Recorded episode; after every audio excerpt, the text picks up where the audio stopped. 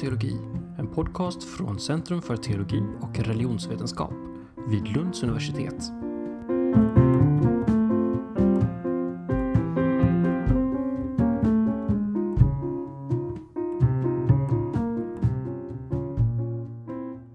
Som en senare del av våren 2020 har inneburit en lång rad av inställda evenemang och öppna föreläsningar så har även podcasten Religion och teologi varit vilande. Det här är det första avsnittet efter pandemins utbrott där vi blickar lite mer inåt mot verksamheterna vid CTR. Och i den andan så lämnar jag nu över ordet till två av våra medarbetare som själva kommer att beskriva ett projekt som pågår just nu.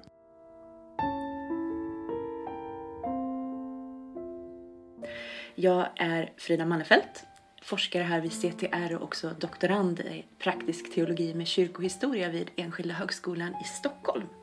Och här vid min sida har jag Alexander Maurits som är universitetslektor i kyrkohistoria här vid CTR.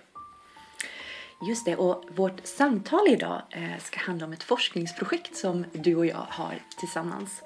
Som handlar om de första prästvigda kvinnornas kallelseberättelser. Ett fantastiskt spännande källmaterial som eh, är 40 stycken av de första prästvigda kvinnorna i Svenska kyrkans kallelseberättelser där de berättar om sin väg fram till prästvigning och hur de upplevde det mellan 1960 och 1970. Och dagen till ära har jag tagit med mig en kallelseberättelse här eh, av en av dessa prästvigda kvinnor. Hon är född på 1920-talet och prästvigs senare delen av 1960-talet. Och när hon skriver detta så är hon i 80-årsåldern. Och hon berättar så här. Jag är prästdotter och tillhör en gammal prästsläkt. Redan i tonåren upplevde jag det som verklig sorg att jag inte kunde bli präst eftersom jag råkat födas som flicka. Vad ville då Gud med mitt liv? Ja, Alexander, här ger hon ju uttryck för någonting som vi har sett många andra eh, präster i det här källmaterialet säga. Kan du berätta lite om det? Ja, det är ju helt uppenbart att eh den här kvinnan eh, redan när hon är ung känner en kallelse att hon vill arbeta i, i kyrkan. Men hon inser också att eh, präst kan hon inte bli för innan 1958 och kyrkomötets beslut 1958 är det inte möjligt för kvinnor att prästvigas i Svenska kyrkan. Och precis som du säger så möter vi liknande berättelser att och det kan till och med vara så att eh, kvinnorna, några av kvinnorna i materialet berättar att de känner en väldigt stark gudsnärvaro och en dragning till kyrkan och att arbeta för kyrkan. Men eh, för några av de här eh, äldsta kvinnorna i materialet så är det helt uppenbart att den vägen, i alla fall om man tänker att jobba för kyrkan så som präst, att den vägen är stängd. Och eh, man ger sig inte så att säga, utan man vill ändå jobba för kyrkan. Och det finns några, man försöker töja på ramarna, så några arbetar som några beger sig ut i världen som missionärer, sänds ut i världen som missionärer och har ofta väldigt prästliknande arbetsuppgifter ute på missionärsfältet. Några får arbeten som det som heter församlingssekreterare och gör även där, tar hand om ungdomar och olika grupper i, församlings, i församlingarna men gör även där olika saker som är väldigt prästlika, till exempel predikar och så. Ganska många kvinnor i materialet blir också diakonissor och en väldigt stor del Eh, utbildar sig också och går in i teologistudierna för att bli kristendomslärare. Eh, det är nog de allra flesta faktiskt som har en sån tanke när de påbörjar sina studier. Och helt klart de som påbörjar sina studier innan då beslutet 1958 i Svenska kyrkan om att öppna prästämbetet för kvinnor. Precis, och de är på något sätt efterföljare i en mycket lång tradition. Ser man på det hela i ett längre historiskt perspektiv så är det ju en ganska vanlig strategi för kristna kvinnor eh, som eh, känner ett kall till förkunnelse eller till att på något sätt eh, bidra och tala offentligt inom kyrkan. Man kommer in från marginalen, så att säga, i uppgifter som åtminstone liknar det som Eh, det kall som man tydligt kan känna. Eh, den här kvinnan som eh, jag har valt en berättelse ifrån, hon blir ju så småningom missionär istället. Och hon beger sig ut på missionsfältet till Afrika efter avslutade teologistudier. Och arbetar där. Hon berättar om hur hon kör runt i sin Land Rover på eländiga vägar för att hjälpa bybor till sjukhus och hur hon Eh, driver en missionsskola tillsammans med afrikanska medarbetare men också hur hon arbetar med bibelöversättning till det afrikanska språk som finns i området där hon verkar som missionär. Eh, hon skriver eh, om detta. Bibelöversättning är ju i hög grad ordets tjänst. Jag aktade mig för att väcka björnar som sov och jag tog tacksamt emot den förnämliga fortbildning som dagliga studier av grektexten med tjocka kommentarböcker gav mig. Men det kändes svårt att nästan sprängas av allt bibelmaterial och aldrig få ge ut till en gudstjänstfirande församling bara därför att jag var kvinna. Filippo, min medarbetare, fick ofta predika fast han inte var teolog, men han var man. Det här är också ett intressant exempel där man, där man ser uppenbarligen en mycket eh, duktig teolog inte får lov att, att förkunna eller att eh, använda sig av de exegetiska kunskaper som hon uppenbarligen har på grund av sitt kön. Och det är mm, den liknande berättelser återkommer i materialet. Och apropå detta som vi talade om nyss att många av kvinnorna blir just kristendomslärare så var det fordrade det ofta mer studier än att eh, förbereda sig akademiskt för att eh, arbeta som präst i Svenska kyrkan. Just det.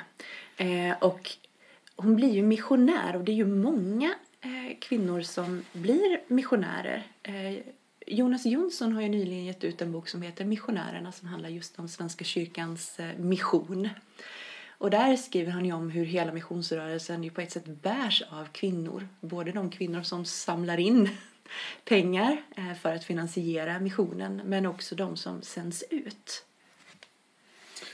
Ja, och uppenbarligen är det ju så då att eh, flera av, eh, av kvinnorna som kanske hade en kallelse som snarast är att benämnas som en prästkallelse inte kunde följa den kallelsen utan fick välja missionärs fältet istället för att just få möjlighet att, precis som du sa innan, förkunna eh, och gå in i en roll som påminner om prästens. Det här är ju också någonting som återkommer i debatten. Det tycker jag är så oerhört spännande. Där det här också blir ett slags argument. Eh, ofta lyfts ju bibelordet kvinnan ska tiga i församlingen från första Korintierbrevet fram som ett hinder varpå förespråkarna för att öppna eh, ämbetet för kvinnor säger ja men det duger ju att de predikar på missionsfälten.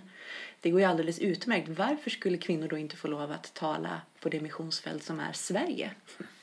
Nej, det är ju mycket, mycket intressant eh, iakttagelse. Men det är väl generellt så i den här eh, i ämbetsdebatten eh, inför kyrkomötet 1957 då kyrkomötet först säger nej och sen inför kyrkomötet året därpå när Eh, 1958 när man säger ja till den här reformen, öppna prästämbetet för kvinnor, så är det ju kanske ganska eklektisk vilka bibelställen man väljer ut. Det, är ju, det kokar ju ner den här debatten till att handla om en fråga om bibeltolkning.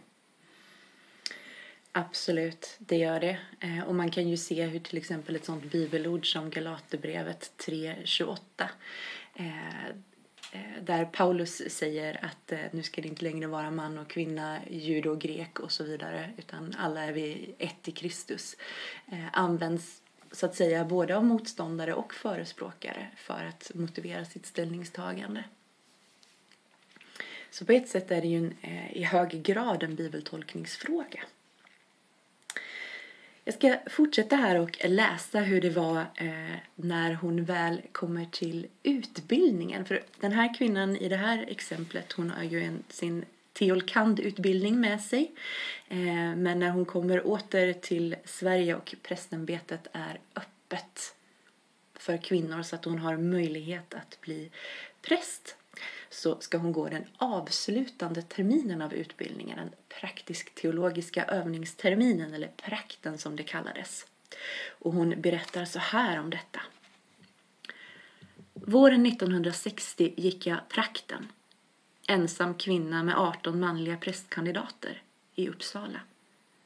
Den våren prästvigdes ju de tre första kvinnorna och diskussionerna var upprörda.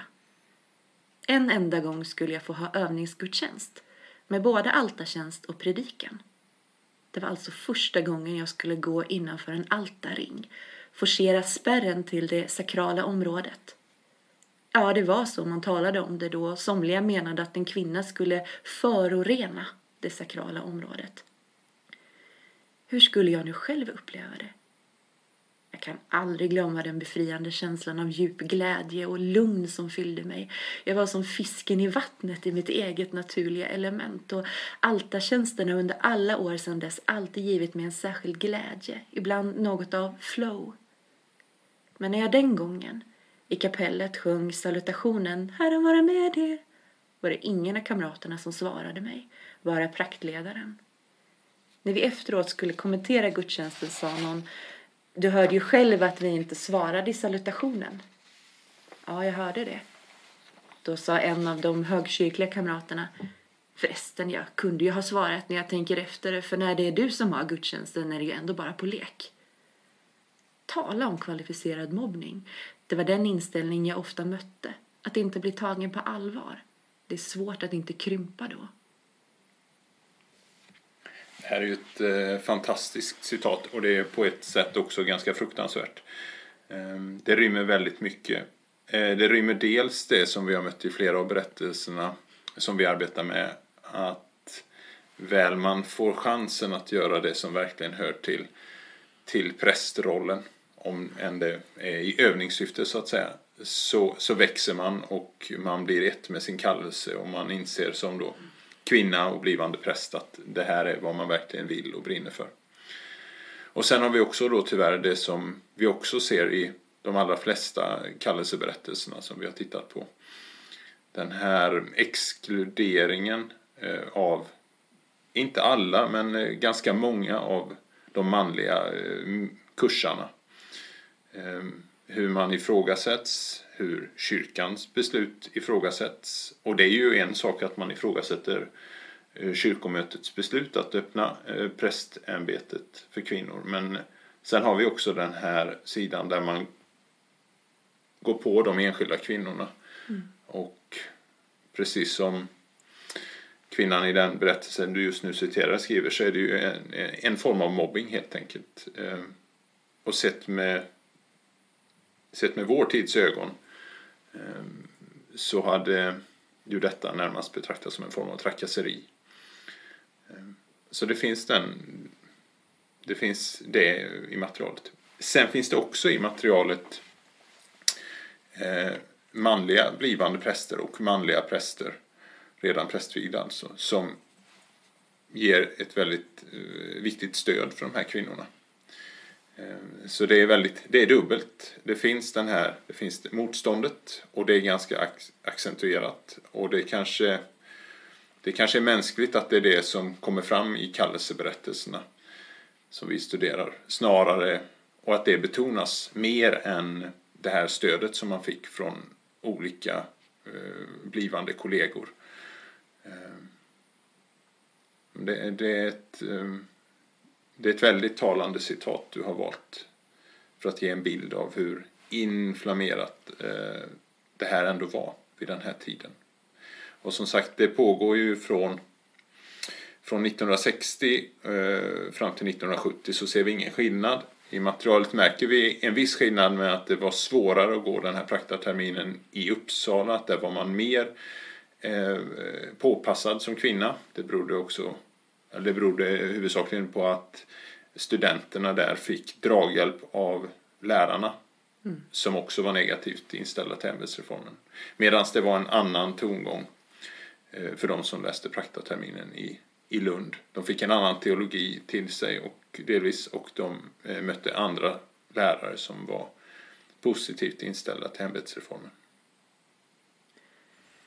Det finns den skillnaden Eh, och den är väldigt tydlig i materialet som du säger. Samtidigt kan vi ju också se att just den här praktarterminen tycks vara en, eh, en slags höjdpunkt i motståndet där det är som värst. Några beskrev ju hur de är helt slut efter den här praktarterminen och knappt orkar stå upp på prästvigningsdagen. Men sen hur de, när de väl kommer ut i församlingstjänst, verkligen bärs av församlingen och tas emot där. Eh, jag har valt ett vackert citat om det också, men jag tänker innan dess så tänker jag att jag ska ställa frågan till dig som vi får ganska ofta när vi berättar att vi arbetar med den här typen av material. Ehm,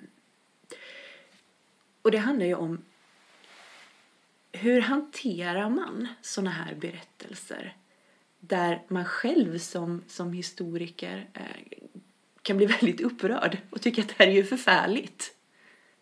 Hur, hur tänker du? Jag tänker att olika argument är rationella utifrån sina givna eh, utgångspunkter. Eh, alltså så brukar jag ofta tänka som eh, histori eh, historiker. Om man tittar på en äldre tid, om man går ännu längre tillbaka så finns det en diskrepans mellan vår tids värderingar och dåtidens värderingar. Eh, här blir det för mig lite mer besvärligt för här är vi ändå så nära vår egen tid och eh, det tänkandet som kommer till uttryck hos de här männen som är väldigt kritiska då, både, till, både på ett teologiskt plan men sen, sen också ger uttryck för det i, i praktiken så att säga och går hårt åt dessa kvinnor. Ehm, det blir för mig personligen ganska obegripligt. Ehm, så att jag tycker att det är, Eh, det är svårt och man får, man får hitta olika sätt att approchera det, tänker jag. Eh, att man ger, ger båda sidors bild av diskussionen i bästa fall. Där tycker jag att det blir ofta en slagsida. Det kanske vi kommer göra oss skyldiga till också. Vem vet? Ehm, och sen tänker jag eh, ibland på, på en tysk, tror jag det är, teoretiker som heter Axel Honneth som skriver om, eh, om eh, erkännande och han har det som ett teoretiskt begrepp och att vad som händer med en människa om man förnekas erkännande. Och jag tror att de här kvinnorna som då är, har en stark kallelse eh, och eh, hela sin identitet är kopplad till den här kallelsen. De förnekas erkännande och det skulle då Honnet eh, säga att det gör någonting med deras Eh, självbild och deras självuppskattning och att det skadar deras själsliv. Jag tänker att oavsett teologisk ståndpunkt eller inte så är det faktiskt det som händer. Och eh, det tänker jag att man som historiker måste redovisa. Ja, så det är lite blandat. Det är, det är ett svårt material på det sättet. Ja, det kommer ju väldigt eh, nära, både i tid och ibland också i, i erfarenheter. Där har jag tyckt det varit intressant också hur vi eh, som två olika forskare med olika erfarenheter och också delvis olika forskningsbakgrund eh, har sett på den här typen av material och de här, just den här typen av berättelser på olika sätt. Där jag också kan uppleva att, att du har blivit mycket argare i relation till dem än vad jag har blivit som själv är prästvigd för Svenska kyrkan och dessutom kvinna. Eh, och där kan man ju också fundera på vad man normaliserar och vad man har med sig för förståelse när man också läser sådana här berättelser. Det är ju inte helt ovanligt att eh, sånt här fortfarande ibland förekommer.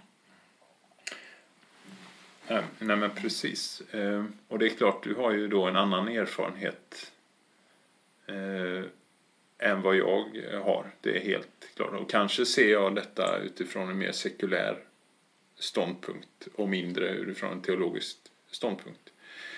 Ehm, sen så tänker jag som eh, historiker så har man Alltså man kan ju ingen historiker kan beskriva precis att wie ers eigentlich gewesen, hur det egentligen är som, eh, som man trodde på 1800-talet när historievetenskapen akademiserades. Utan jag tror att Eh, alla historiker gör någon form av ställningstagande. Men då är det viktigt att komma ihåg att man får försöka hålla kompassen att skriva moralisk historieskrivning men inte vara moraliserande. Så det tror jag är en uppgift. Men det är verkligen en eh, det är verkligen en utmaning och som sagt det här materialet kan vara lite kan vara lite svårt på det sättet. Ja, det kan ju vara det. Och jag tänker också att eh, det kan vara att det kan finnas fördelar med att vara eh, flera forskare också när man närmar sig en material av den här typen. Eh, där du kanske har en position som är mer sekulär och liksom kommer in lite, lite från sidan med, med ögon som kan, kan se sånt som är, är uppseendeväckande. Så finns det ju också en fördel att som forskare vara en, på ett sätt en del av fältet för att där kan man ju också upptäcka nyanser och se sådant som eh, Ehm, detaljer som kan vara av avgörande betydelse för tolkningen. Och så har det ju också varit väldigt spännande i den här processen att också samtala och diskutera och eh, jämföra tolkningar och diskutera hur, hur skriver vi fram det här på ett så gott sätt som möjligt. Om vi nu inte kan skriva fram det så som det verkligen var så kan man ju ändå skriva fram det på ett så gott sätt som möjligt utifrån eh, jag tänker också, dels tänker jag att apropå att skriva fram det på ett så bra sätt som möjligt eh, så får vi återkomma till det kanske lite senare i samtalet för vi erbjuder ju, tror vi, någonting nytt med vårt sätt att skriva den här historien om de första prästvigda kvinnornas situation och berättelser. Sen tänker jag också att den här dubbelheten som vi kan känna inför materialet, den finns ju också i materialet. Vi har ju flera eh, kvinnor i materialet som säger att några av deras bästa vänner är så kallade kvinnoprästmotståndare. Mm. Och vi har också, vilket kanske är mitt favoritexempel, eh, en av våra informanter, för att använda det väldigt hårda uttrycket, en av kvinnorna i materialet som, som berättar hur hon, hur hon kände Bo Giertz och han var ju en av de stora förgrundsgestalterna för motståndet mot ämbetsreformen. Och att hennes dubbelhet eftersom hon visste att han hade skrivit de 17 punkterna som handlade om hur präster som var emot reformen skulle bete sig om de råkade ut för eh, kvinnliga präster. Så ena sidan veta det och sen samtidigt eftersom hon kände eh, Bo Giertz eh, möta honom och se hur älskvärd och som den här informanten skriver hur hövisk han var gentemot henne. Ehm, så jag tänker det finns verkligen två sidor. Det är en, en mycket komplex eh, teologisk fråga och också en, då en komplex historisk fråga och mänsklig fråga. Absolut. Ehm, och det är ju en av de sakerna som vi eh, också har tänkt att vi skulle lyfta fram under, de här, under det här samtalet. Just vad som sker när man har den här typen av, av material och att det också blir ett annat sätt att skriva fram historia. Man får helt enkelt syn på andra saker. Nu har ju mycket av forskningen eh, kring frågan om eh, ämbetsfrågan eller eh, kvinnors tillträde till prästämbetet fokuserat på material som kyrkomötesprotokoll, eh, vad biskop A eller biskop B har sagt eller den och den kända teologen eller de här förgrundsgestalterna i debatten.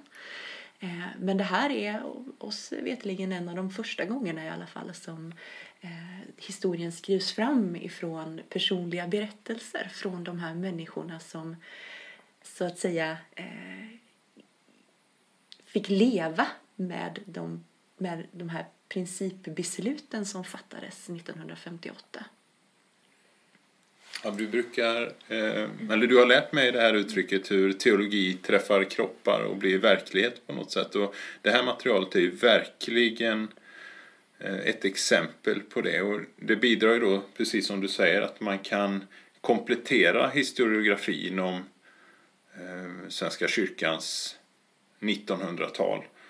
Eh, denna mycket infekterade debatt som, eh, som framförallt har utretts då på principiella teologiska grunder och det har skrivits många böcker om, om ämbetsfrågan.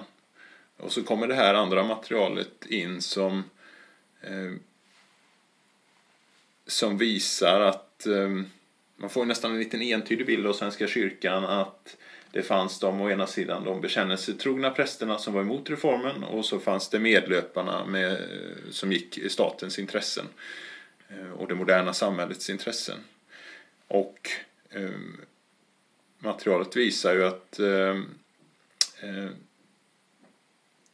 det förhöll sig inte riktigt på det sättet utan de präster som var för eh, reformen och kvinnorna som var för reformen, de var också djupt teologiskt grundade och kunde hitta lika goda teologiska argument som de som var emot reformen.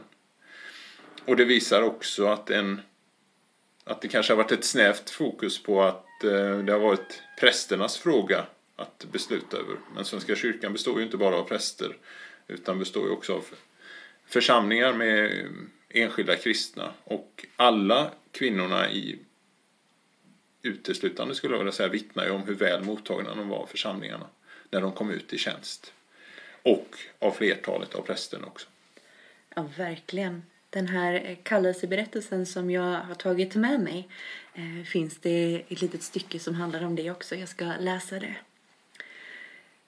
När jag äntligen kom i tjänst som kyrkoadjunkt möttes jag praktiskt taget aldrig av något motstånd från församlingsbor, vanliga människor. Tvärtom faktiskt. Jag har många ljusa minnen av levande gemenskap, av delad glädje och sorg. Motståndet från kollegor, det sega, tysta, ibland på ytan smilande, har jag fått hjälp inifrån att stå ut med. Har skjutit undan smärtan, oftast med ett Herre förlåt dem, de förstår inte bättre, men visst har jag känt besvikelse över utebliven gemenskap till vardags och att inte få dela den djupa glädjen inför Guds ansikte. Under min aktiva tid var det sällan jag fick tjänstgöra tillsammans med någon men aldrig glömmer jag min första högmässa. Sommaren 67 när den ädle gamle prosten erbjöd sig att assistera. Ingen annan hade mod nog att dela ut nattvarden tillsammans med den nyprästvigda första kvinnliga prästen. Och, jag kände, och vi kände båda en djup glädje och flera församlingsbor uttryckte spontant efteråt att den gudstjänsten varit en oväntat stor upplevelse för dem. Och här finns ju verkligen Eh, de här dragen som vi beskriver.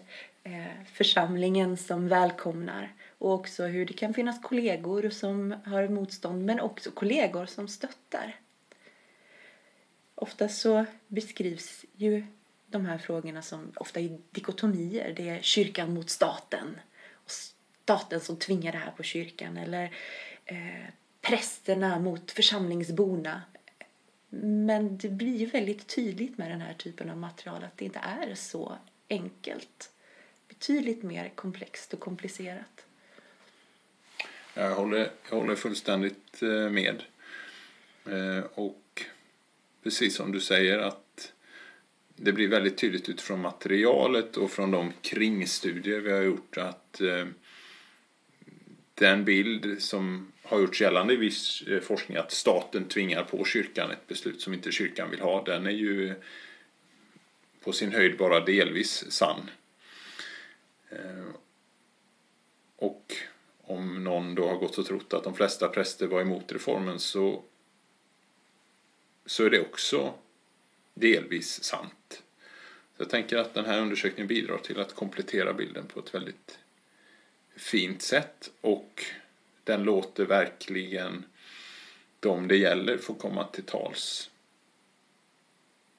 Och det tycker jag är väldigt, det tycker jag är väldigt eh, viktigt. Andra saker som vi har upptäckt när vi har arbetat med det här materialet som kanske inte har varit så tydlig i tidigare forskning har ju också handlat om ekumeniken och inte minst väckelserörelsernas påverkan eller sambandet med väckelserörelserna.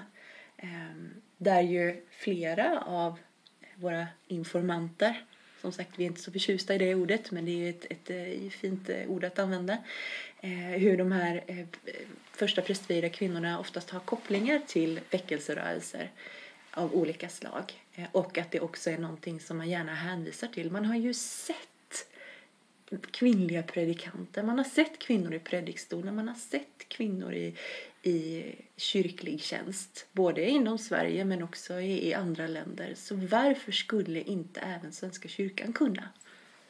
Ja, men precis. Det finns så väldigt många berättelser som vittnar om, eh, om detta. Och en av de första prästvigda kvinnorna eh, har väldigt tydliga rötter, eller ja, flera av dem har ju väldigt tydliga rötter i, i det som vi kallar frikyrka, frikyrkorna, lite slarvigt.